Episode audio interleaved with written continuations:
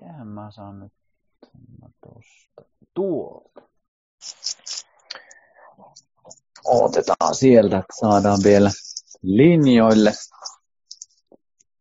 Tuli kaksi pyyntöä ja sitä ei koskaan ennen tapahtunut. No niin, nyt. No nyt. nyt näkyy ja kuuluu. Kuuluuko sinnekin ihan hyvin? Kuuluu, joo. Tuossa äsken hetken jännitteli, että kuuliks mä sun ääntä, mutta nyt kuuluu ihan perfekti. No niin, mahtavaa. Tuli tosiaan kaksi pyyntöä liveen, niin ei koskaan sitä ennen tapahtunut. Mä olin aivan silleen, että what to do, what to do.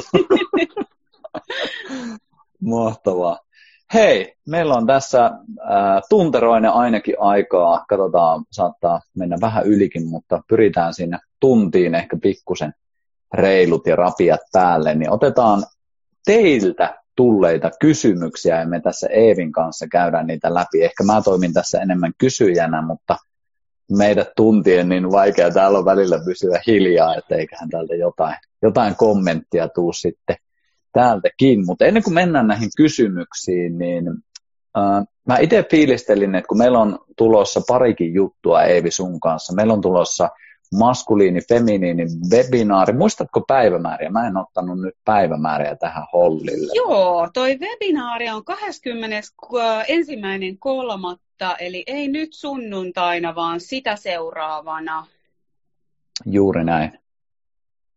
Ja sitten meidän yhteinen päivä oli neljä, korjaan, kolmas neljättä, eikö totta? Just näin.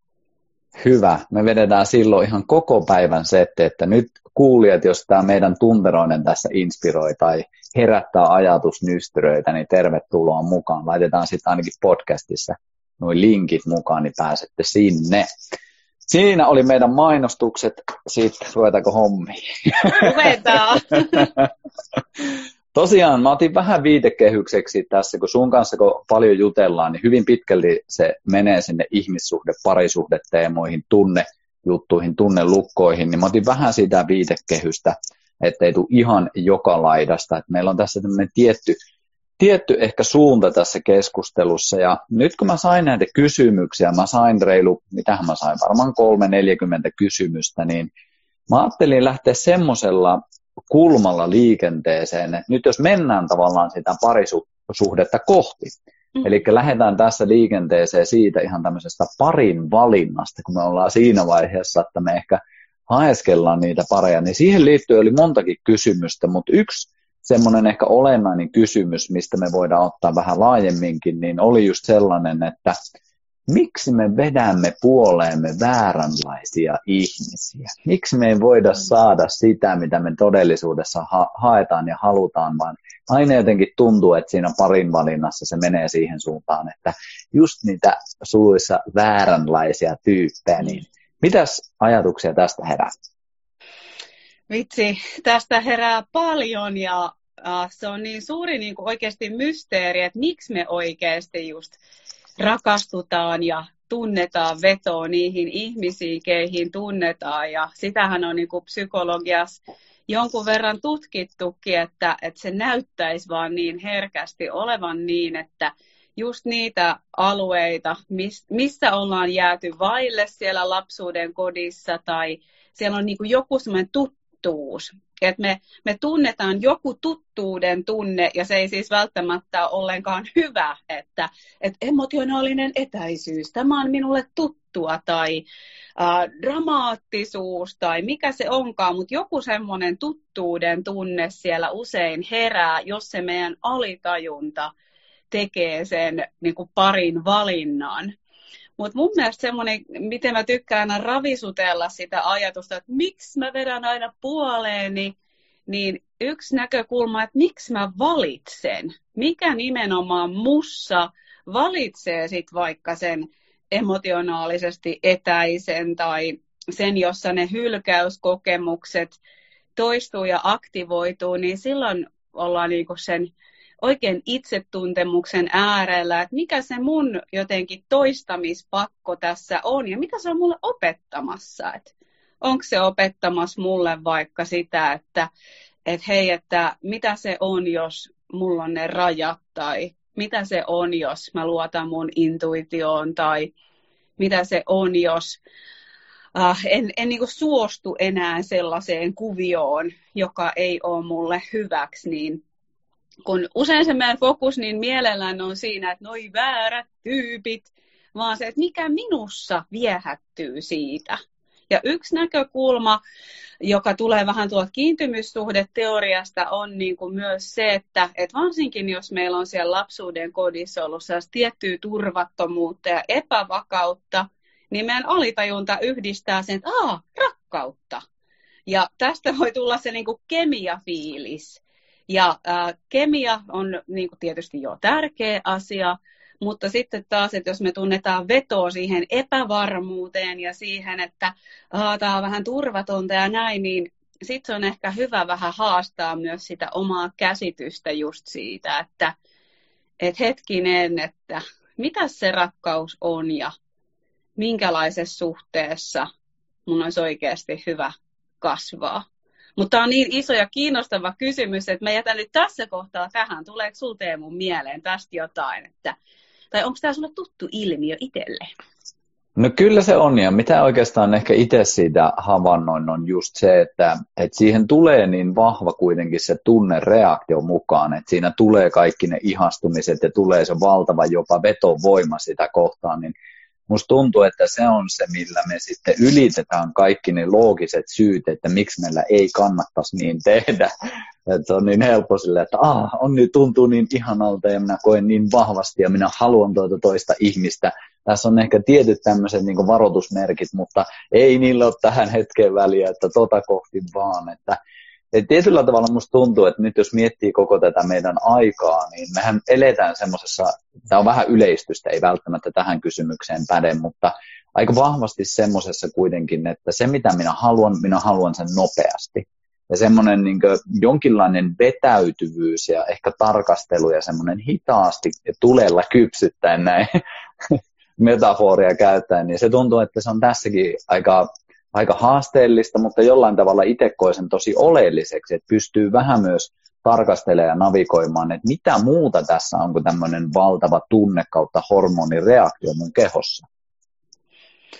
Hemmetin tärkeä näkökulma ja, ja just toi, että sitähän on myös jälleen kerran ihan tutkittu, että ihastuminen rakastuminen se jossain määrin niin kuin vastaa jopa psykoosia paikoittain, että todella meidän niin kuin erottelukyky kapenee, velat muuttuu saataviksi ja mitä niin kuin kaikkea, että, että just tällä alueella se rauhallisuus ja se oikeasti viitseliäisyys tutustuu toiseen ja vähän tsekkailla niitä yhteisiä arvoja on enemmän kuin viisasta. Ja samalla tiedän, siis on tosi vaikeaa, että itse kun on ollut hyvin semmoinen intohimo johdannainen, niin yksi mun vaikein asia melkein elämässä on ollut kieltäytyä suhteesta, jossa mä samaan aikaan tunsin sen järjettömän vetovoiman, intohimon ja samaan aikaan musta oli se, että ei hitto, tää niin kun, tässä on nyt jo daddy issues niin kuin paikalla, että ei, ei oikeasti tonne. Se on ihan valtava niin kuin ristiriita, että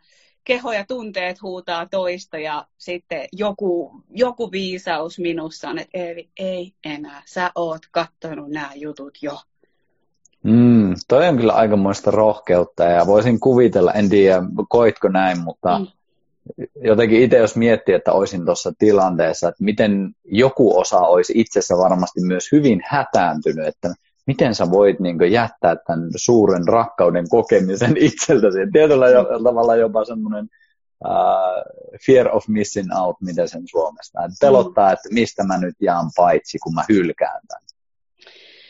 No kyllä, ja siis oma kokemus oli myös se, että, kun siitä niin kun kieltäytyi ja laittoi sen rajan, joka mä samalla niin kun tunsin, että tämä on mulle totta ja tämä on mulle oikein, niin mä samalla putosin ihan valtavaan semmoiseen luopumisen ja, ja tyhjyyden tuskaan ja oman niin kun, vähän jopa isähaavan ytimeen, semmoisen niin maskuliinin sylin kaipuuseen, jolta mä, mä olisin täältä mieheltä varmasti sitä siinä hetkessä saanut niin kuin, äh, huumeeksi ja lääkkeeksi. Ja, et kyllä siinä todella niin kuin joutui kohtaamaan vaikeita asioita, mutta taas niin kun, no onneksi sitä en ole joutunut semmoiset korkeakoulut näissä ihmissuuden asioissa käymään, että mä niin kun oikeasti ekaa kertaa luotin niihin merkkeihin, jotka oli mulle niitä. Tämä on ihan oikeasti asia, että mikä ei ole mulle ok ja mä en voisi kokea tässä pitkällä aikavälillä turvaa.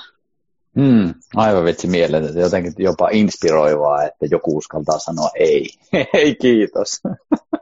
Huhhuh, kyllä. Ja sitten taas, että, että miten tarina jatkuu, että mille sitten tulee tilaa, kun uskaltaa sanoa ei, niin sitten siellä tulee tilaa jollekin, ainakin mun maailmassa, vakaammalle ja, ja todemmalle, niin kuin mun kohdalla. Aivan. Mä otan tuosta vielä sellaisen kysymyksen, jos pysytään ihan hetki vielä tuossa parin valinnassa, niin miten vahvasti sä jotenkin heijastat tai näet sen, että, että kuinka paljon me heijastetaan siinä sitä omaa arvon tuntoa, että mitä kautta me sitten mm. valitaan se pari. Saatko kiinni ajatuksesta? Mm. No kyllä mä uskoisin, ja varmaan tuohon vähän samaa aluetta teemaan liittyy myös just niitä uskomuksia, että onko se niin kuin, onko ihminen parempi silloin, jos se on parisuhteessa, ja minkälainen kumppani just vaikka sit vahvistaa sitä, että huh, nyt mä oon niin kuin arvokas, kun, kun olen suhteessa idealla.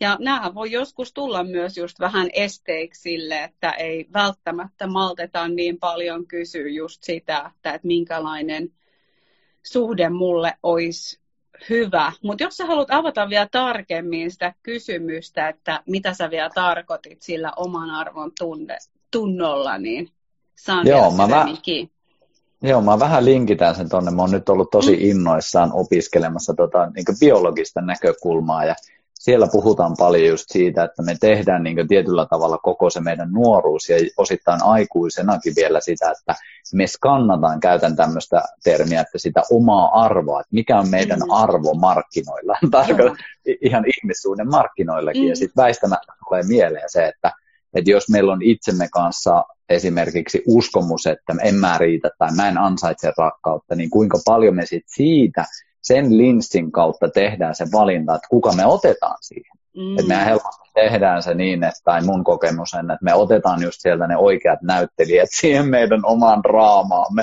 Että sitten jos meillä on joku tietty uskomus, joka on ehkä aika monillakin varmasti mm. meitä, ainakin jossain vaiheessa elämää hyvinkin rajoittava ja semmoinen itseään lyttäävä, niin sieltä kautta tuntuu, että sieltä me tehdään myös se valinta, josta se pari otetaan tai mennään mm. sitä kohti.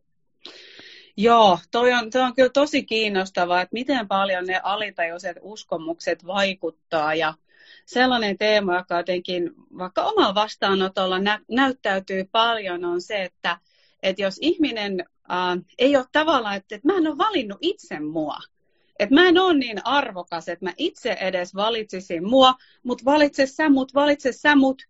Ja sitten kuitenkin käy niin, että ajautuu just niihin suhteisiin, missä ei tavallaan ikinä tuu täysin valituksi, vaan sä oot siellä jossain listalla ja vähän tämän toisen mukaan mennään näin ja näin ja näin. Niin taas se kysymys, että miksi mä suostun tähän? Koska mä en edes itse niin kuin valitse mua. Et siinähän nämä, niin kuin sä sanoit, oikeat näyttelijät, niin nehän on ihan mielettömiä opettajia. Voi vitsi ne vaan opettaa tavalla, että olisiko saanut vähän kauniimmin ja olisiko saanut vähän kivemmin, mutta ne, ne tulee ne opetukset, ainakin näin mä sen itse ajattelen, niin just siinä muodossa, missä mä tartten. Ja vitsi se on välillä rankkaa. Nimenomaan nähdä se, että että mitä mulla tässä itsellä on sisällä, koska mä väitän, että valtaosa meistä ei ehkä ole kauhean tietoinen, että me kannetaan sisällämme niitä, että, että mä en ole rakkauden arvoinen tai kuka mua voisi rakastaa. Jos sä oikeasti tietäisit, kuka mä oon, niin et sä mua valitsis. Josta päästään siihen, että se on myös yksi syykin jopa, että miksi draamasuhteet houkuttaa, koska niissä ei ikinä pysähdytä haavoittuvaisuuden äärelle kauheasti niin mm. se draama vie niin paljon energiaa, että ei, ei pysty olemaan sillä lailla niin kuin haavoittunut vilpittömästi toisen kanssa. Mm. Ee, ymmärränkö oikein siis, että et tavallaan se draama itsessään on niin iso tekijä ja vie paljon sitä kapasiteettia, energiaa, aikaa ihan sitä, että kuinka paljon siihen keskitytään ja kuinka paljon se on keskiössä siinä ihmissuhteessa, että sitten pystyy jollain tavalla ohittaa ne tosi syvät haavat, ettei tarvi mennä edes niihin, koska se draama vie sen huomioon. Ymmärsinkö oikein?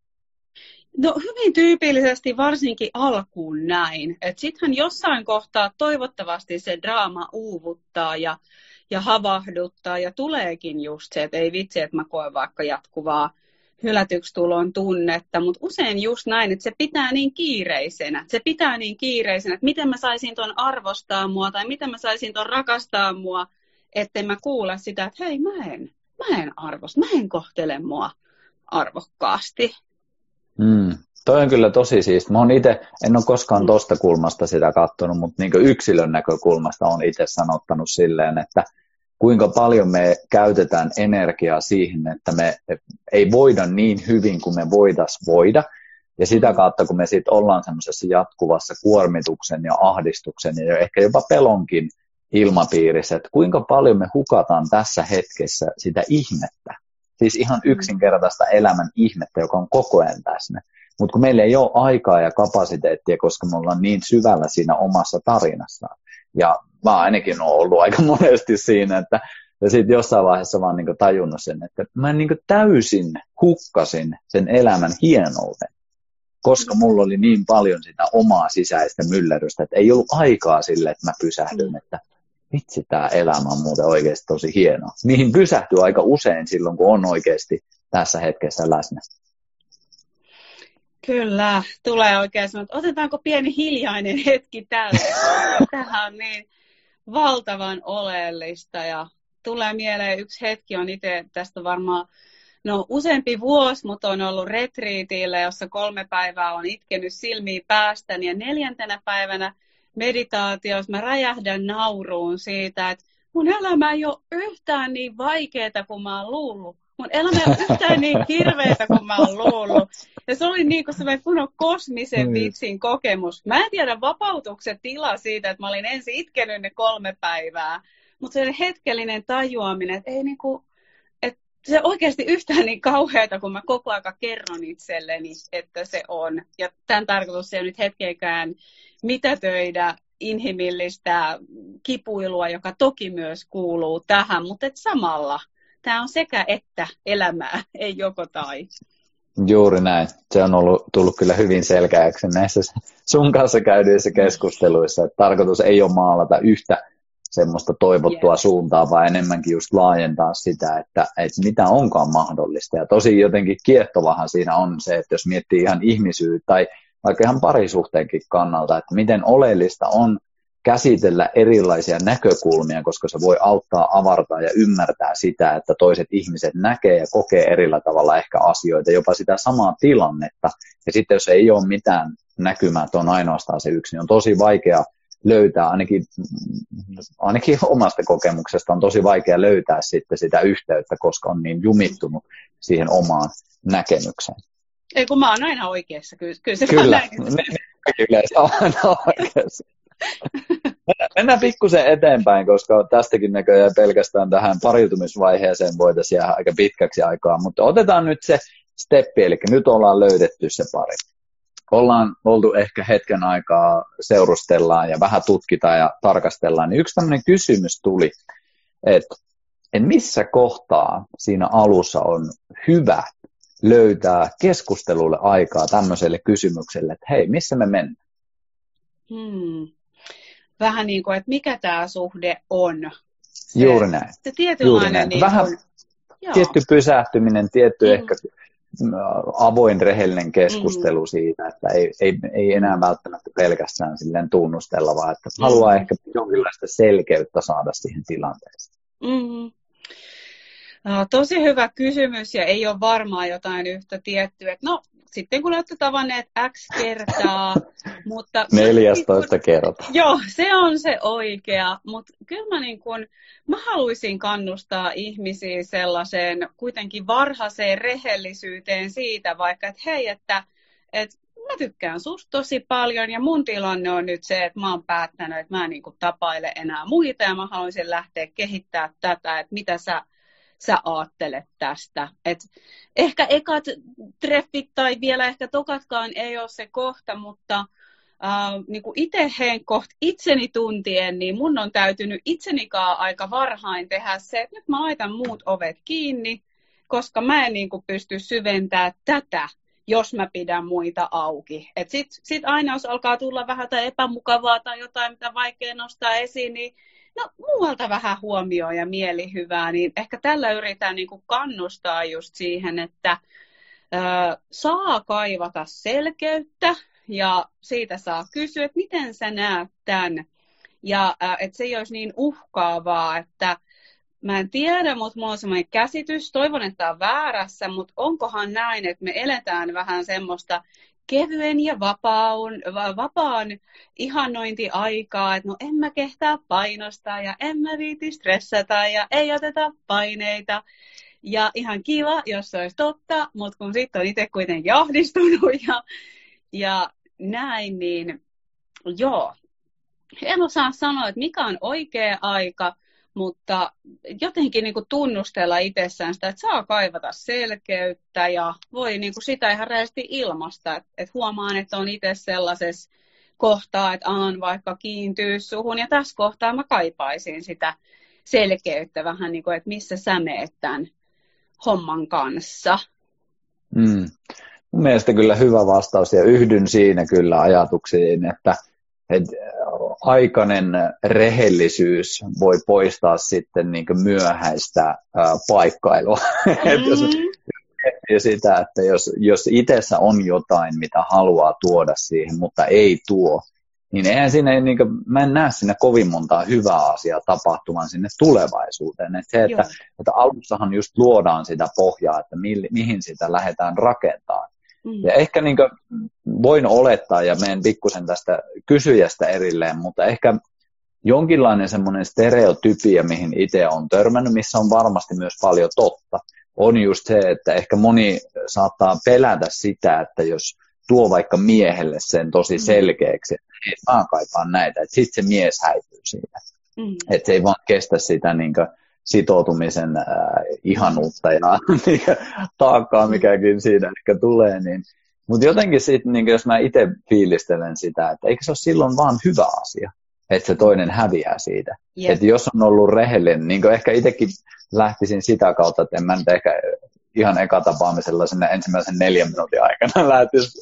Että on kiva myös niin kuin, mm. tunnustella, että minkälainen yep. tässä on meininki, mutta jossain vaiheessa, jos itsestä nousee, ja musta tuntuu, että aika moni varmasti huomaa sen, että jos itsestä nousee tuntemuksia, ajatuksia, joita ei tuo pinnalle, niin siitähän itse alkaa voimaan huonosti. Mm. Ja sitä niin kun tuntuu, että se alkaa sitten jo siinä vaiheessa nakertaa, on se sitten missä, missä vaiheessa tahansa sitä suhdetta menossa. Just näin, ja tuo on niin hyvä just se varhainen rehellisyys siinä, että minkälaista kulttuuria me ollaan tässä luomassa, ja että uskallettaisiko me katsoa rehellisyyttäkin jonain muuta, muuna kuin vaatimuksena, vaan enempi just tuoda sitä, että mä meen tässä, missä sä meet, se on niin kuin kiinnostavaa. Ja ehkä semmoinen niin kuin, äh, mun vinkki, että, että jos on itse kiinnostunut sitoutuneesta parisuhteesta, niin kyllä sitä voisit jossain kohtaa ihan siinä tapaillessakin kysyä, että mitä sä ajattelet sitoutumisesta parisuhteeseen yleensä, että ei sen tarvitse tarkoittaa vielä meidän välillä, mutta että mitä sä ajattelet siitä ja tuoda niitä omia ajatuksia, koska näissä voisi tulla esiin just niitä, että ei vitsi, että näissä asioissa, vaikka meidän maailmat on vielä ainakin liian kaukana toisistaan. Että et me myös niin kuin uskottaisiin siihen, mitä me nähdään ja kuullaan, koska sekään ei ole sit kiva jäädä johonkin limboon odottamaan, mitä aika herkästi kuitenkin käy, että meillä on odotuksia, odotuksia, odotuksia ja toinen on ihan niin kuin muissa, muissa ajatuksissa. Et uskallus mm. myös olla niin kuin omistaa se, että et tuntuu ainakin, että omalla vastaanotolla se tulee myös välillä vastaan, että ihmisten pitää uskaltaa omistaa se, että joo, mä haluan sitoutuneen parisuhteen. Et mm. ei tarvitse olla vaan, no mä vapaa ja kevytmielinen aina. Sä voit olla vapaa ja kevytmielinen parisuhteessakin ja sitoutuneessa sellaisesta. Jos sä haluat sitä, niin sä saat halua sitä idealla. Mm.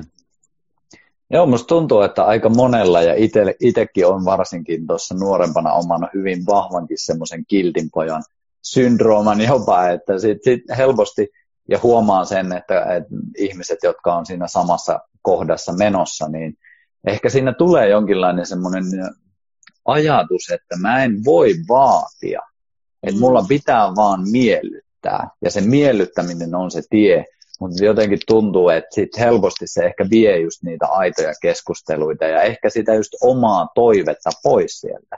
Että mm. jos koko ajan menee se miellyttämiskärki edellä, niin ehkä varsinkin teille kannustan siihen, että niin on äärimmäisen ok löytää myös itsestään tulevia vaativu, vaatimuksia ja ennen kaikkea toiveita. Ja ehkä just toi, mitä niin itse fiilistelen, että kun kaiken voi sanottaa niin monella tavalla. Se, että jos mä tuun heti sanomaan, että mä haluan näin paljon lapsia, mä haluan näin paljon tämmöisen, niin se voi olla aika paljon. Mutta sitten taas just silleen, että hei, mulle on tärkeää niin tällaiset asiat elämässä. Mm. Että tuoda se oma kulma näkyväksi, ei no. välttämättä vaatimusten kautta, vaan se, että, että mitä mä haluan. Niin tälleen mä niin kuin rokkaan ja se ei ole sulle vaatimus. Ja niin kuin na- naisena toki vain yhden naisen kokemus on, mutta mussa ainakin itsessä huomattavasti herättää enemmän turvaa, jos mies tietää, mitä tahtoo. Että joo, että, että mä haluan tällaisia asioita ja mä tunnen, että se on semmoinen jäykkä, ehdoton, että vaan että että uskaltaa omistaa se, että joo, mä tahdon lapsia. Kun taas sitten, että mitä se on itse herättänyt, jos mies on ollut semmoinen, että no en mä tiedä, katsellaan taas, että menee omaa painolla, mikä sitten lukita. Mä oon se, apua, kameleontti. että, et myös niinku rohkaisuna siihen, että siinä on myös jotain ihan niinku kiinnostavaa, seksikästä, rohkeaa, uskaltaa omistaa se, mitä itse tahtoo, niin, niin kuin miehille kuin naisillekin. Ja jos se sitten ajaa jonkun pois, niin sit se ei ollut sun ihminen. Juuri näin. Hienosti sanottu. Siihen ei ole kyllä mitään, mitään lisättävää. Okei, nyt me ollaan löydetty se pari. Me ollaan oltu jo alkuhuumassakin. Huomaatko, tässä on selkeä kaava. nyt me ollaan sitten siinä vaiheessa, että se alkaa menemään siihen, että on seurusteltu. Ja sitten ollaan siinä tilanteessa, että siitä on tullut jonkinlainen jopa symbioosi. Ja tämä oli yksi kysymys, mikä tuli. Se oli itse asiassa pitkä, mutta mä niin vähän lyhennän sitä että miten sitten just tällainen, että kun se menee vähän liiankin lähelle, että hukkaa ehkä itsensä siihen symbioosiin ja ei oikeastaan enää tiedä itsekään, että mitä oikein haluaa tässä elämässä ja kokee ehkä, että, mm. että se symbioosi on vienyt kaiken sen oman minuuteni pois ja nyt tässä ei ole enää muuta kuin me. Et miten sitten siinä tilanteessa, kun varmasti Joo. moni, joka menee siihen, niin huomaa, että no ei sitäkään ole sitten kuitenkaan. Me haluttiin lähemmäs ja lähemmäs ja lähemmäs ja sitten jossain vaiheessa ehkä me sivuutettiin itsestämme osia, ja sitten kumpikin ehkä kokee sen, että no nyt me ollaan tosi lähellä, mutta kummallakaan ei enää omaa minuutta. Mitä sitten? Miten me lähdetään siitä tilanteesta eteenpäin?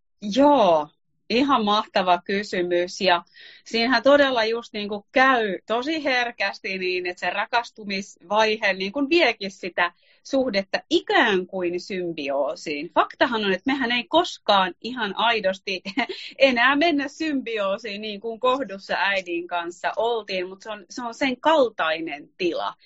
Ja äh, siinä tilassa tosiaan just herkästi käy niin, että ne omat tarpeet ja rajat vähän jää, kun kaikki on niin me, me, me, me, me. Uh, ja jos miettii sitä biologian näkökulmaa, niin siinähän on monesti ihan myös tarkoituksena suvun jatkaminen, että miksi näin niin kuin käy, että, että sitten lisäännyttäisi ja suku jatkuu idealla. Mutta tänä päivänä niin me ollaan täällä tekemässä paljon muutakin kuin vaan jatkamassa sukua, mutta kyllähän tämä symbioosivaihe sitä tiettyä niin kuin kiintymyssuhdetta luo. Mutta sitten jos miettii niin parisuhteen vaiheita, niin on todella tarkoituksenmukaista, että se symbioosivaihe siirtyy vaiheeseen, jota joskus sanotaan valtataistelun vaiheeksi, ehkä erillistymisen vaihe on, on niin kuin selkeämpi, mutta se vaihe, että me oikeasti tajutaan, että ei hitto, en mä tule yhdeksi toisen kanssa. Et mä jouduin kokemaan tämän pettymyksen, kun mä tajusin, että mä oon äidistä erillinen, ei saakeli, mulla on omat tunteet ja tarpeet ja tahdot, nämä on mun oma minuus, tämä on mun oma elämä, että sehän on niin kuin valtava kriisi lapsen maailmassa. Ja se on usein kriisi myös siellä parisuhteessa havahtuu siihen, että ei hitto, tämäkään ei ollut se juttu, niin kuin sä just sanoit.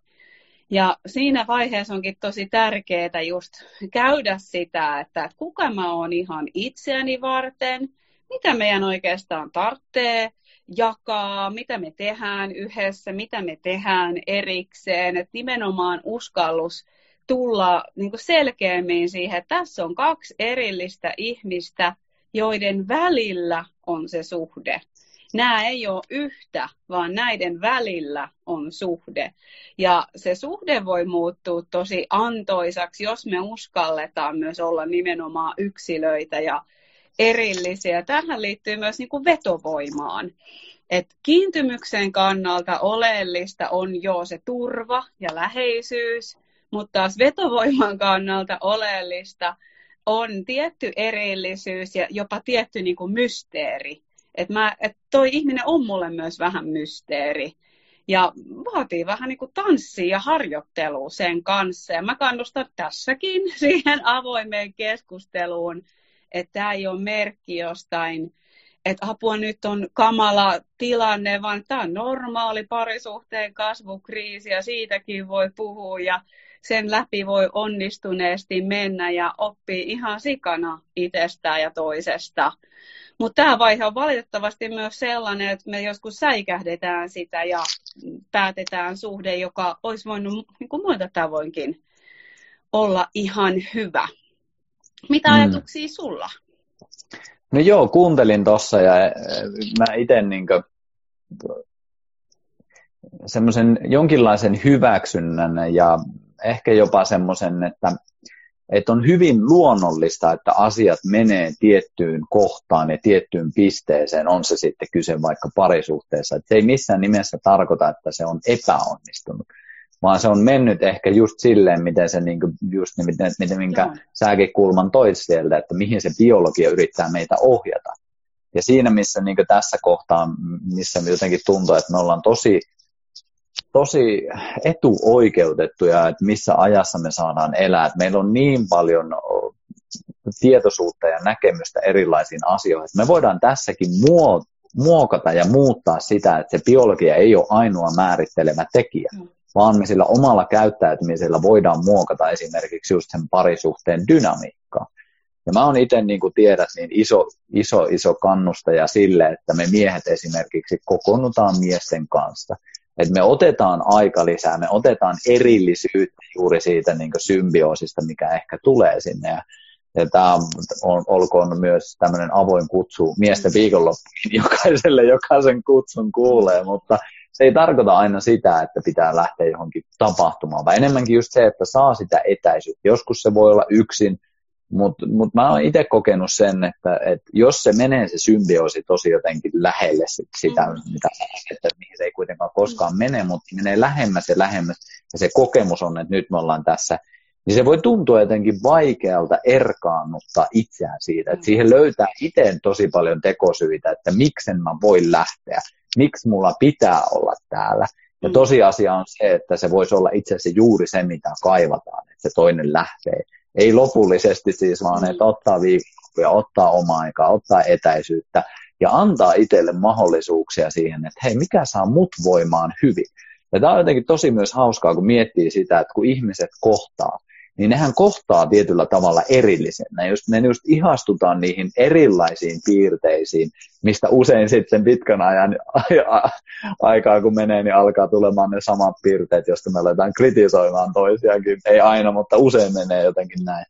Mutta jotenkin siitäkin on hyvä musta pysähtyä siihen kohtaan, että mitkä oli ne asiat, kun me tavattiin. Mitä me tehtiin, minkälaisia me oltiin. Oliko siellä jotain asioita, mitkä mä oon hylännyt itsestäni. Ja ainakin itse huomaan, että niitä kun tuo siihen mukaan, niin se alkaa tuomaankin sitä, että ei vittu, mulla oli tämä omakin meininki ja omakin mm. elämä, joka ei ole mitenkään pois se tältä suhteelta, päinvastoin se rikastuttaa sitä. Se on nimenomaan näin, ja tämä liittyy nyt vaikka jos taas niiden kiintymyssuhteiden kautta katsoo, että et, et itse asiassa turvallinen kiintymys usein lisää tervettä erillisyyttä, että me niin uskalletaan olla erillisiä, me uskalletaan avata omia siipiä ja sitten totta kai niin kun kohdata ja tankata sitä ihanaa rakkautta ja yhteyttä, joka on varmaan välillä muutakin kuin vain ihanaa ja näin. Mutta et just niin kuin, et uskallus myös puhua niistä asioista. Et mun mielestä se on jälleen kerran yksi semmoinen asia sille listalle, että asioita, joista ei ennen puhuttu, mutta hitto 2020-luvulla puhutaan, että miten sä koet meidän läheisyyden ja erillisyyden. Ja et jälleen kerran siitä saisi niin kuin puhua ja sitä saa kokeilla ja sitä saa tutkia ja se ei ole uhka sille suhteelle. Juuri näin, hyvin sanottu kyllä. Täällä oli monta kysymystä, oli myös seksuaalisuudesta ja haluttomuudesta, mutta mä tähän väliin vähän siirrän näitä eteenpäin, nimittäin meillä on ensi viikolla, otetaan toisittain, eli otetaanko silloinkin muuten IG-live? Otetaan, otetaan sekin. No niin, eli meillä on siis 16 kolmatta on Eivin kanssa vetää sit seksuaalisuudesta liveä myös, niin jätetään toi seksuaalisuuspuoli sinne, koska sinne meillä on myös herkullisia teemoja ihan varmasti tulossa, mutta mutta tuosta kuitenkin sen verran kysyn, koska se tuli jo tässä muutamassakin esille ja kysymyksiäkin siitä tuli, niin varsinkin just tämmöiselle parisuhteelle ehkä, missä on ehkä jollain tavalla tultu aika samankaltaisiksi, mutta sitten ollaan lähetty sille polulle, että lähdetään vähän harjoittelemaan sitä maskuliini-feminiini teemoja, joista meillä myös on webinaari tulossa, tervetuloa sinnekin, niin miten sä ihan lyhyesti, ei tarvitse tästä hirveän pitkään tehdä, koska mulla on jatkokysymys tästä, mutta miten sä näet, että miten se parhaiten just jeesaa sitä parisuhdetta, että siellä on tämmöinen maskuliini-feminiini dynamiikka olemassa? Mm. No oikeastaan mä vähän tuon takas sitä, mitä säkin jo sanoit, että, että siihen kiintymykseen me tarvitaan niin kuin riittävästi samankaltaisuutta ja sitä, että ei vitsi, että säkin oot ihminen, maan ihminen, me ollaan haavoittuvaisia, tässä on turva. Yes, kiintymys. Mutta jälleen se vetovoima, niin se tarvitsee vähän sitä, että meissä on ero, eroavaisuutta. Ja tähän se feminiini, maskuliini energia nyt tosi tiivistetysti parhaimmillaan tuo sen, että, että toinen on ikään kuin se, joka johtaa, joka penetroi, joka vähän niin kuin ottaa, ja toinen enempi se, joka antautuu, vastaanottaa ja niin kuin ei johda sitä tilannetta. Ja tämä tuo nyt sen tietyn er, eroavaisuuden ja sen kitkan, joka siihen niin vaikka seksuaalienergiaan usein tarvitaan, jos me ei nyt mietitä pelkkiä hormoneja, vaan just sitä ihan energiaa meidän välillä. Hmm. Miten sitten, tästäkin tuli kysymys, että, ja tämä on se, mihin varmasti me molemmat ollaan törmätty aika paljonkin, ja yritän sanoa että mahdollisimman tuomitsematta, koska tämä tuli kysymyksenäkin, mutta aika usein se menee siihen, että nainen kokee, että hän on se maskuliininen ja sitten mies on ehkä juurikin se feminiininen. Ja sitten usein jossain vaiheessa tulee se kohta, että kumpikin vähän kokee, että tämä nyt ei kuitenkaan ole ihan hyvä. Ei tietenkään kaikilla, mutta tässäkin kysyjällä ihan selkeästi se oli vähän semmoinen harmituksen aihe, että molemmat toivoo, että se olisikin toisipäin. Eli alkutilanne on siis se, että nainen kokee, että hänellä on se kaikki maskuliinisuus ja tekee ne päätökset, ottaa ne ohjeet, vie sitä hommaa, odottaa mm. jopa, että se toinen tekisi jotain, mutta toinen ehkä jää siihen passiivisuuteen, odottaa, että asiat tehdään ja tulee vähän sitten siinä mukana. Sitten kun se on mennyt näin, ja varsinkin kun ollaan oltu parisuhteessa, niin pystyykö sitä lähteä muuttaa, koska siinä on jo niin paljon opittu niitä toimintamalleja, kaavoja, että miten se lähdetään sitten muovaamaan mm. toisinpäin, jos ja kun tässäkin tapauksessa sitä haluaa olla. Just näin, ja voi että tämä on niin tärkeä aihe, ja äh, ihan ekana haluan tästä just sanoa sen, että tässähän ei ole kyse siitä, että haluan, että sinä muutut ihmisenä. Tässä ei ole kyse siitä, ja tämä vaatii jo tosi paljon niin kuin, äh, turvaa ja kunnioitusta suhteessa, uskaltaa käydä läpi sitä, että nämä on nyt näitä niin kuin energia-asioita. Tämä ei ole sitä, kuka mä olen persoonana tai ihmisenä ja minua yritetään muuttaa tai minun pitäisi muuttua, vaan nimenomaan tälläkin teemalla on hirmu pitkät historiat. Et jos miettii, miten naiset on oppinut selviytyä, niin kun on täytynyt hyvin maskuliineilla tavoilla, on pitänyt olla homma hallussa ja siinä ei ole kauheasti ollut oikeasti turvaa ja tilaa antautuu, heittäytyy, ottaa vastaan taas miehet on ollut sotatantereella, siellä moni traumatisoitunut. Meillä on niin kuin pitkä historia etäisistä isistä, josta niin kuin harvalla on mallia miehestä, joka johtaa, ottaa homman haltuun ja penetroi ja siellä niin kuin näyttää, miten hommat menee. Että katsotaan tätäkin sillä ymmärryksellä, että tässä on pitkä historia ja mä koen, että me ollaan nyt ehkä ihan niin kuin ensimmäisiä kertoi siinä ajassa, missä meillä on oikeasti tilaa pysähtyä katsoa, että hei, tarviiko tämän olla näin ja just se, että mitä me voitaisiin tälle tehdä. Ja tota, vielä jotenkin se normalisointi, että tämähän on todella tyypillistä, just niin kuin säkin toit esiin, että tästä ei todellakaan tarvitse tuntea mitään häpeetä. Ja mm, mun oma kokemus on, että nopein portti on keho. Että toki näihinkin liittyy niitä ä, uskomuksia ja defenssejä ja mielenrakenteita. Ja niitäkin voi olla tärkeä tutkia, mutta keho on kyllä tosi nopea portti siihen energiaan itsessään ja myös hengitys.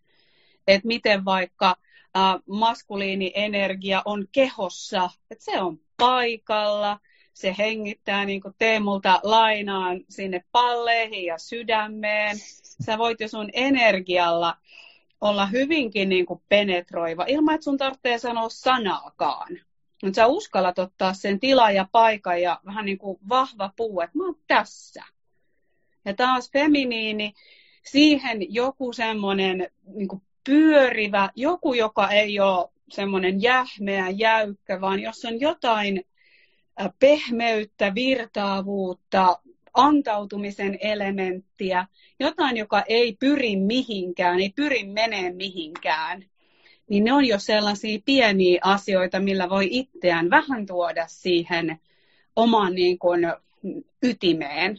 Ja mun kokemus on se, että jos me oikeasti nimenomaan kehollisesti tullaan näihin, niin itse asiassa se polariteetti voi syntyä ihan niin kuin minuutissa idealla.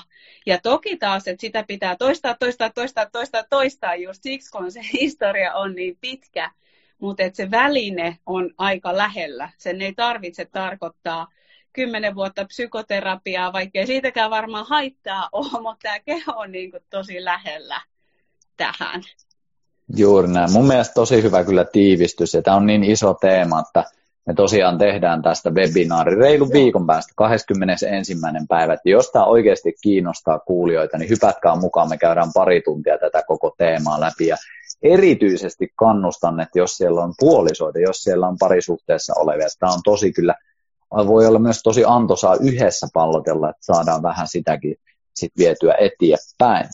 Mutta mennään eteenpäin, koska mulla on ihan valtavasti kysymyksiä vielä täällä, mutta mä en ehdi näitä kaikkea käydä tässä läpi, mutta Tuohon äskeiseen vielä ihan semmoinen pieni, pieni alleviivaus, mitä säkin siinä toit, että ihan jo se, että tiedostaa asian. Ja jo se, mm. että tuo, niin kuin säkin sanoit, sen normalisoinnin, että tämä on niin aika usein se tilanne, että ei kannata, että ei tarvi kokea siinä, että on jälleen kerran, että olisi mitenkään epäonnistunut tai ei tarvi hävetä sitä, vaan enemmänkin just sitä, että hei, tämmöinen tilanne, mutta hei, me voidaan myös tehdä tälle asialle jotain. Et se jo, että on se usko siihen, että voi asioita muuttaa, niin mahdollistaa sitten sen, että me katsotaan, että miten me voidaan. Mutta jos meillä on jo etukäteen ajatus, että no ei me voida tälle tehdä mitään, niin ei me myöskään silloin avata sitä kenttää sit siellä yhtään oikein eteenpäin. Kerro ja... Teemu vielä ihan lyhyesti, kun sä pidät niitä miesten viikonloppua, niin mitä, jos sä antaisit jonkun vinkin nyt vaikka miehille siihen, että mikä on semmoinen joku konkreettinen, että miten sen maskuliinin energian tavoittaa, niin mikä siihen olisi joku jutska? No siis, vitsi, siihen on tosi paljon jutskia. Mä niin mm. yksi, yksi semmoinen ihan, mitä mä tykkään ja paljon puhunkin, on just se, että sä teet päivittäisen semmoisen harjoituksen, mihin sä omistautut. Ja, ja se harjoitus pitää olla sellainen, että se ei ole semmoinen, tiedätkö, että laitan kynttilät palamaan ja vähän suitsukkeita polttelen ja lämpimän peiton otan, vaan se, että siinä on joku kipuelementti. Että se tulee vähän sen niin kivun kautta, että sulla on pieni vastustus siihen, Joo. että ah, vitsi, onko mulla pakko lähteä. Niin mm. Hyvä esimerkki sille, en halua nyt itseäni tässä nostaa, mutta se nyt tulee tässä mieleen mm. ensimmäisenä, että eilen illalla just silleen, niin kuin mun perhe on mennyt nukkumaan, tajusin, että vitsi, mä en ole muuten käynyt avannossa. Ja mä, mulla on joka päivä se, että mä kyllä olin käynyt aamu kylmän suihkun, mutta sitä ei periaatteessa lasketa. Sitten mä olin silleen, että mun on pakko lähteä. Tuolla on niin oikeasti joku 15 metriä tuulee sekunnissa. Että se ei ole yhtään kiva. Ja mä en nauttinut siitä kokemisesta juuri ollenkaan, mutta silti sen jälkeen, kun mä olin tehnyt, mä olin silleen, että onneksi mä kävin sen kuitenkin. Mm. Ja tässä on niin yksi hyvä esimerkki siihen, että siinä, kun siinä on vastustusta, sä joudut käyttämään sun sisäistä voimaa, että sä ylität sen vastuksen. Yep.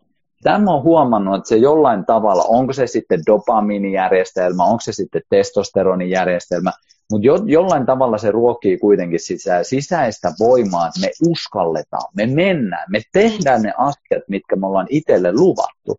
Ja mä oon itse kokenut sen silleen, että se lähtee muovaamaan myös sitä ajatusmaailmaa, että esimerkiksi parisuhteissa, kun siellä tulee niitä nihkeitä, siellä tulee, että en mä haluaisi nyt, en mä niin jaksa, mutta teet sen silti. Että ajaa sisään semmoista ajatusmaailmaa, joka tulee, niin kuin tässäkin tapauksessa, hyvin kehollisten juttujen kautta. Yep. Että on yksi esimerkki, mutta aika usein mulla toistuu niissä, että siinä on joku kipuelementti. Mm. Ja se, on, se, se ei ole niin lähtökohtaisesti se, mitä niin olisi kaikista helpoin reitti tavallaan siihen nautintoon, vaan sinne joutuu vähän hikoilemaan sen eteen. Niin toi on yksi, mm. yksi esimerkki, mikä tulee mieleen. Mä ihan vielä lyhyesti tartun tähän sen verran, että tässä tulee mulle jotenkin vahvistuu se, että puhutaan me sitten nyt näistä feminiini-maskuliini-energioista, niin se kysyy meiltä altistumista, että me ei voida ajatella meidän tietä sinne, juuri näin, vaan se juuri kysyy näin. sitä, että mene vähän sinne, mihin sä et haluaisi mennä, että sama monelle naiselle, vaikka että no, mitä mä nyt rupean mun lantioita tässä pyörittää, että noloa ja outoa, niin just sinne, just että et altista oikeasti konkretia, niin sitten se energiakin lähtee liikkumaan. Et sitä ei vaan voi ajatella liikkeelle. Juuri näin, toi on niin tärkeä pointti ja just se, että helposti me ehkä odotetaan, että asiat tapahtuisi itsestään, mutta ne, mitkä tapahtuu itsestään, niin ne on jo tapahtunut. Mm. Et sen jälkeen, jos sä haluat jotain muuta, niin se yleensä vaatii just, että ruvetaan hommiin. Jep. Oi, että mahtavaa. Uh, Mutta mennään pikkusen eteenpäin. Tuosta kun nyt vähän, vähän ollaan jo oltu siellä suhteessa ja on ollut sitä, että on pikkusen symbioosit jo päästy eteenpäin. Ja sitten ehkä tulee se, että ollaankin oltu jo pitemmään suhteessa ja tulee ehkä sitä puhumattomuutta.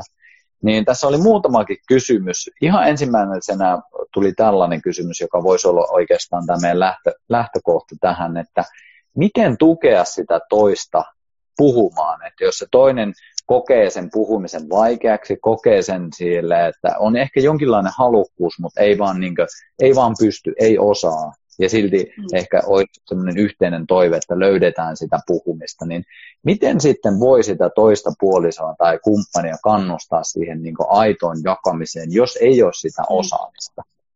Hmm.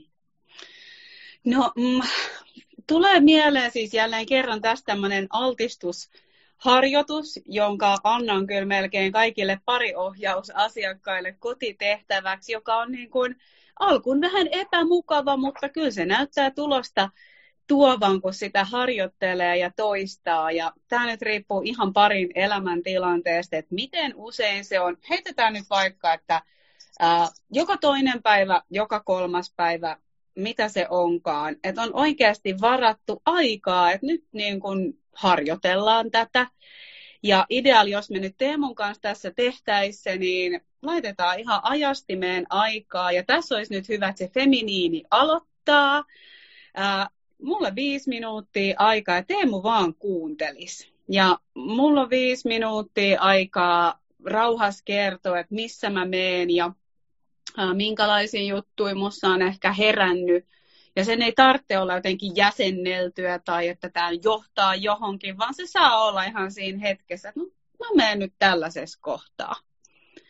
Ja sitten kello soi, saa toki rauhassa lopettaa juttunsa, mutta sitten olisi just niin kuin Teemun vuoro.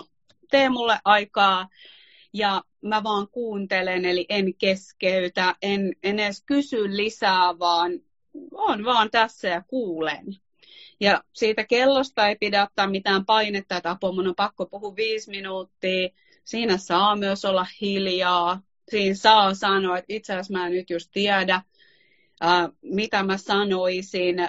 Luottaa siihen harjoitukseen ja luottaa siihen, että myös se on joskus tosi mieletöntä vuorovaikutusta, uskaltaa olla hiljaa, mutta sillä intentiolla, että hei mä haluan kohdata sut siinä, missä sä meet. Et ihan siinä, missä nämä muutkin asiat, mistä ollaan puhuttu, niin se altistusharjoitus ja siihen, siihen sitoutuminen on jotain, mihin mä kannustan. Ja se usein myös vie painetta pois siltä, kun usein suhteessa toinen osapuoli on se, joka kaipaa enempi sitä keskustelua ja se elää sitten, että no milloin me keskustellaan ja milloin on oikea hetki ja milloin se oikea aika, niin se myös rauhoittaa sitä, tietää, että okei, keskiviikkona ja perjantaina niin meillä on tämä aika. Että se on niin kuin todella win-win situation monella tapaa. Lämmin suositus.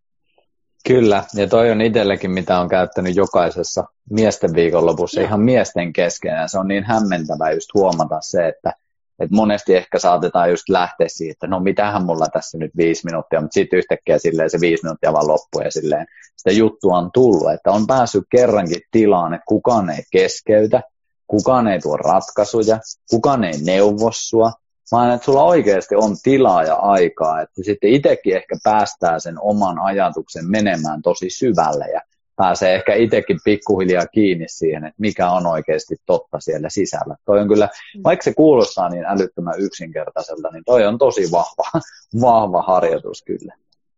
On. Monet parhaat asiat, ne on lopulta aika simppeleitä ja siksi me ehkä helposti ohitetaankin ne, mutta kyllä tässäkin ihan niin kuin paluu juurille kannattaa.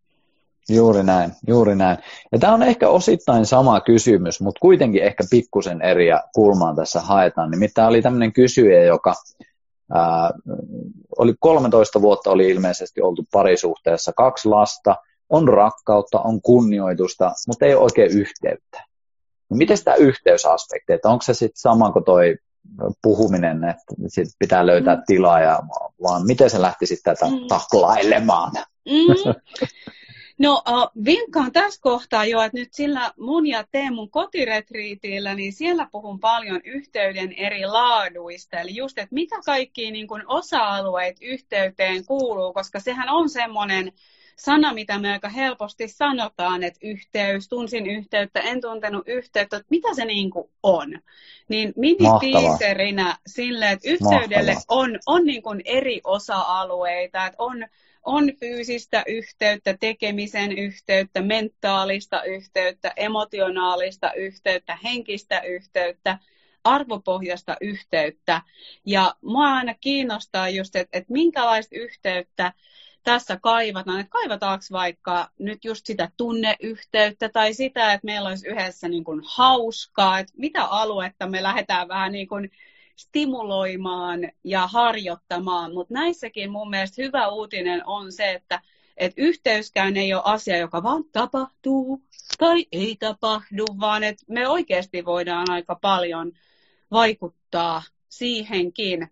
Mutta koska mä oon itse niin paljon heittänyt elämässäni kaiken maailman abstrakteja asioita, itsekään tietämättä, että mitä mä tarkoitan, niin haluan heittää kysymyksen sinne, että just, että minkälaista yhteyttä, mitä se just olisi? Olisiko se, että te puhutte enemmän, te katsotte silmiin enemmän, te nauratte enemmän, että uskaltaa miettiä sitä, että mitä se olisi sitten käytännössä, kun meidän välillä tapahtuu yhteyttä. Toi on ihan loistava kyllä kommentti ja tosta, tosta itse asiassa se ei tainnut tulla ihan selkeäksi tai sitten mä luin sen huonosti, mutta, mm. mutta just toi, että ehkä se menee usein siihen, että että meillä on joku ajatus siitä, että mitä pitäisi tapahtua ja myös kokemus siitä, että mitä nyt tapahtuu. Ja se on jännä, että miten niin kahdella ihmisellä voi olla täysin samasta tilanteesta täysin erilainen kokemus. Ja toinen voi kokea sen silleen, että hei vitsi, mehän puhutaan koko ajan, ja sitten toinen voi kokea silleen, että no kun me ei koskaan puhuta. Mm. Että kun me ei välttämättä just osata itsekään ehkä sanottaa sitä, että mitä me todellisuudessa kaivataan, että mistä me puhuttaisiin. Ihan samalla tavalla hienosti toi tuon yhteysaspektiinkin, että meillä on niin monenlaisia erilaisia laatuja, on se sitten aihe kuin aihe. Ja sitten se meidän oletus on, että sillä toisella olisi se sama. Ja kun se harvoin menee niin, että sen takia itsekin jotenkin kannustan tässä, että selkeyttää ensin itselle sen tosi selkeäksi, että mitä mä todellisuudessa kaipaan. Että mikä se on se, että miten se, ja milloin mä itse pystyn sen niin kuin, tavallaan validoimaan tai lyömään semmoisen hyväksytty leiman, että nyt tämä tapahtuu. Et musta tuntuu, että itsekin, niin jos mä oman esimerkin annan, että helposti, helposti vaikka toi yhteysaspekti menee silleen, että tuntuu, että, että on ihan ok meininki ja näin poispäin, mutta sitten saatan itse sisäisesti jotenkin vastustaa jotakin, että no kun nyt ei tapahdu sitä, nyt ei, ei ole tätä, että sitten mä itse koen, että no ei tässä ole esteettä, että vaikka se toinen saattaa kokea, että siinä on se. Että miten usein se sit menee kuitenkin siihen niin sisäisen maailman kautta skannaamiseen, että mitä tässä tapahtuu. Saiko siitä mitään selkeä. Sai, sai todella hyvin ja just toi, se on aina niin tärkeä, se on yllättävän vaikea, että mitä se sitten on, kun mä koen sitä.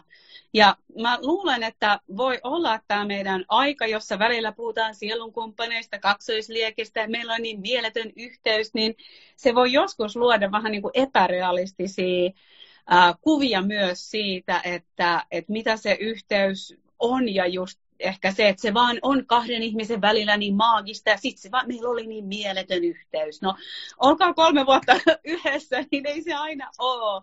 Et mä koen, että monesti tämmöinen lyhyt, meillä on niin mieletön yhteys, niin se tulee paljon siitä, että meillä on mitään historiaa keskenään. Meillä on mitään historiaa, on aika helppo olla kun ei ole niitä oletuksia hirveästi ja on helppo olla kevyt, ei ole pettymyksiä, ei ole odotuksia puolia toisin, niin aika kiva yhteys syntyy helposti. Mutta sitten kun se on se tuttu kumppani, jonka on historiaa ja on pettymyksiä ja on odotuksia, on toiveita, niin se vaatiikin meitä vähän enempiä. Se on todella hyvä. Se on ihan mm. hyväkin asia. Mm, juuri näin.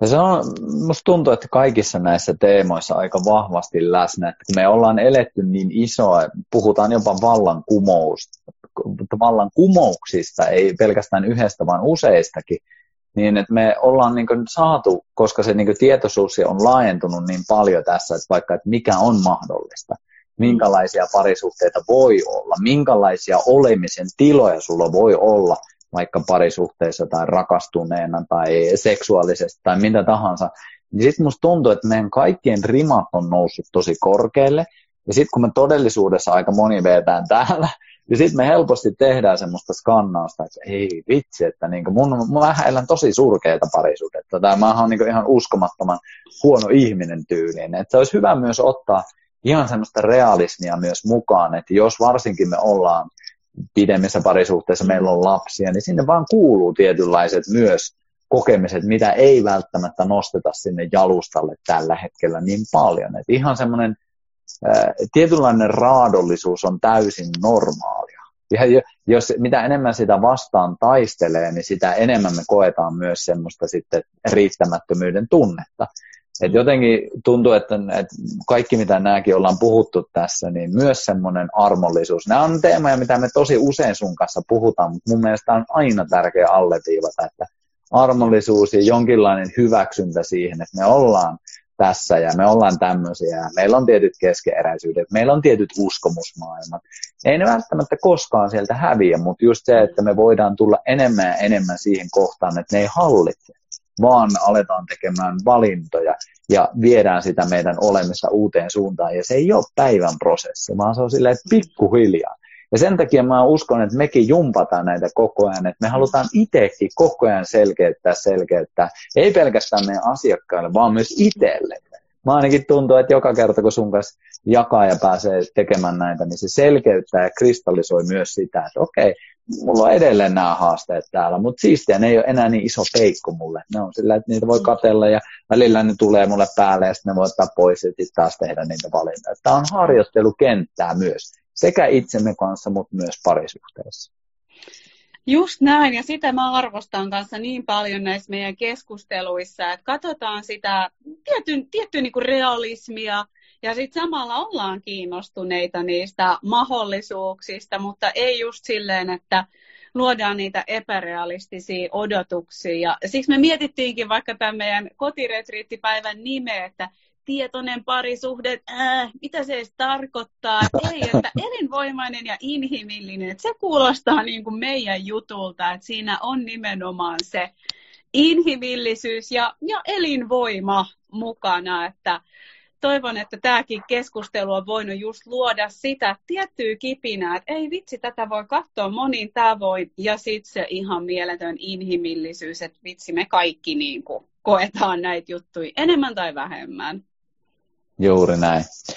Mä otan vielä kaksi kysymystä. Ihan kaikkea en valitettavasti e- ehdi käymään läpi, mutta aika mukavasti me ollaan kyllä käyty. Ja pikkusen tuun nyt tuosta parisuhteesta pois, koska nyt ollaan saatu Joo. sieltä parin valinnasta pitkään ja se skaala käytyä läpi. Niin ihan tosi muutamia kysymyksiä tuli just tähän aikaankin liittyen, että kun ollaan, joku puhuu jopa joukkopsykoosista, mutta ei mennä nyt siihen sen tarkemmin, mutta ihan selkeästi se vaikuttaa ihmisiin tämä aika ja tässä yksikin kysymys tuli, että on ihan jumissa, että on tyyliin niin työpaikka on lähtenyt ja mm. ei ole oikein mitään silleen, niin sosiaalisia kontakteja, on harrastukset jäänyt, ystäviä ei pääse näkemään, niin miten sä itse näet tämän ajan, ennen kaikkea just tuommoisesta mm. ihmisen tarpeista ja sosiaalisista kontakteista näkökulmasta käsin, että mm että mitä tehdä? Ihmiset, minusta tuntuu, että moni on aika jumissa ja moni on vähän silleen, että tämä ei, tämä ei oikein niin tunnu enää elämiseltä, niin onko mm. mitään ajatuksia tai vinkkejä tai mm. ehkä semmoisia suuntaviivoja? Mm.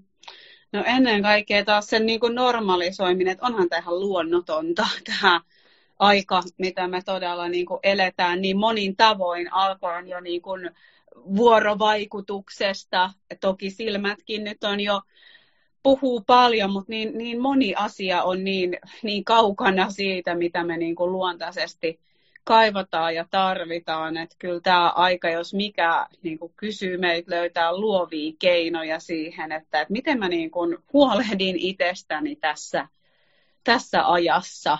Että miten mä löydän sitä vuorovaikutusta, miten mä löydän vaikka ihan niin rakastavaa kosketusta. Et mä oon viime aikoina kehottanut ihmisiä harjoittelemaan koskettelemaan itseään.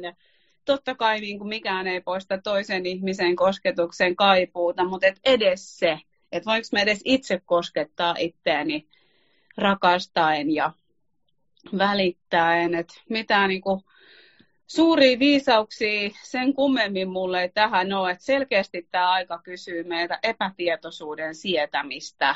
Ja periaatteessa sitähän tämä elämä on ollut päivä niin kuin nolla, nollasta alkaen. Todellisuudessa eihän me olla koskaan tiedetty, mitä tapahtuu edes tunnin päästä, mutta tämä aika nyt on todella niin kuin kristallisoinut sen epätietoisuuden niin kuin todella isoksi harjoitukseksi. Onko sulla tähän jotain ajatusta itsellä lisää? No joo, ihan tuohon viimeiseen tartun sen verran, että se on just tosi kiehtovaa, että miten meidän niin kuin, mieli pyrkii toimiin siinä, että kun sillä on joku keskeneräinen projekti, niin se yrittää saada sen päätökseen. Ja nyt kun meillä on tämmöinen pidentynyt projekti tässä, niin että miten paljon se ihmisiä kuormittaa, kun ihmiset odottaa, että milloin tämä loppuu, milloin tämä loppuu. Ja sitten kun joka viikko tulee, että no niin taas ja taas viedään, niin että miten paljon se vie ihmisten voimavaroja, koska ne odottaa sitä, että tämä päättyisi. Mutta toi mm. on niin mun mielestä ihan tosi tärkeä huomio, mitä sä toit tuossa, että kun, kun ei se koskaan ollut varmaa. Meillä on ollut semmoinen illuusia ja mielikuva, että tämä on nyt varmaa, koska me ollaan eristäydytty niin kauas luonnosta, että me ollaan pystytty luomaan jopa tämmöinen keinotekoinen niin mm. elämä tässä. Ja siis ei siinä mitään, tässä on paljon hyviäkin puolia, mutta mm. Mutta jos miettii sitä, että jos me halutaan oikeasti voida hyvin, niin meillä on pakko päästä irti siitä, että me ei tiedetä. Me ei oikeasti tiedetä, ja niin vaikka se olisi kymmenen vuottakin, mitä tässä menee, tai kymmenen päivää, niin mitä enemmän sä ootat sitä, niin sen enemmän sä oot kiinni siinä, että, että mitä tulee tapahtuu. Sen mm. sijaan, että jos me keskityttäisiin oikeasti jokainen, mikä toki on varmasti jokaiselle ha- haasteellista, mutta se, että miten sä oot täysin läsnä tässä miten sä tuut, tai jos et edes täysin, niin miten sä tuut enemmän tähän hetkeen, edes pikkusen. Miten sä tuut enemmän ja enemmän tähän hetkeen, että sä huomaat sun hengityksen, että sä huomaat sun niin kuin, tunnetiloja. Ja ennen kaikkea, mitä mä kannustan, niin aina on just se, että tullaan siitä passiivisuudesta aktiivisuuteen. Et ei jäädä nyt, niin kuin, niin kuin jokainen tietää niin kuin laitteiden haasteet, jokainen tietää se, että mitä tapahtuu, jos annat niille liikaa valtaa.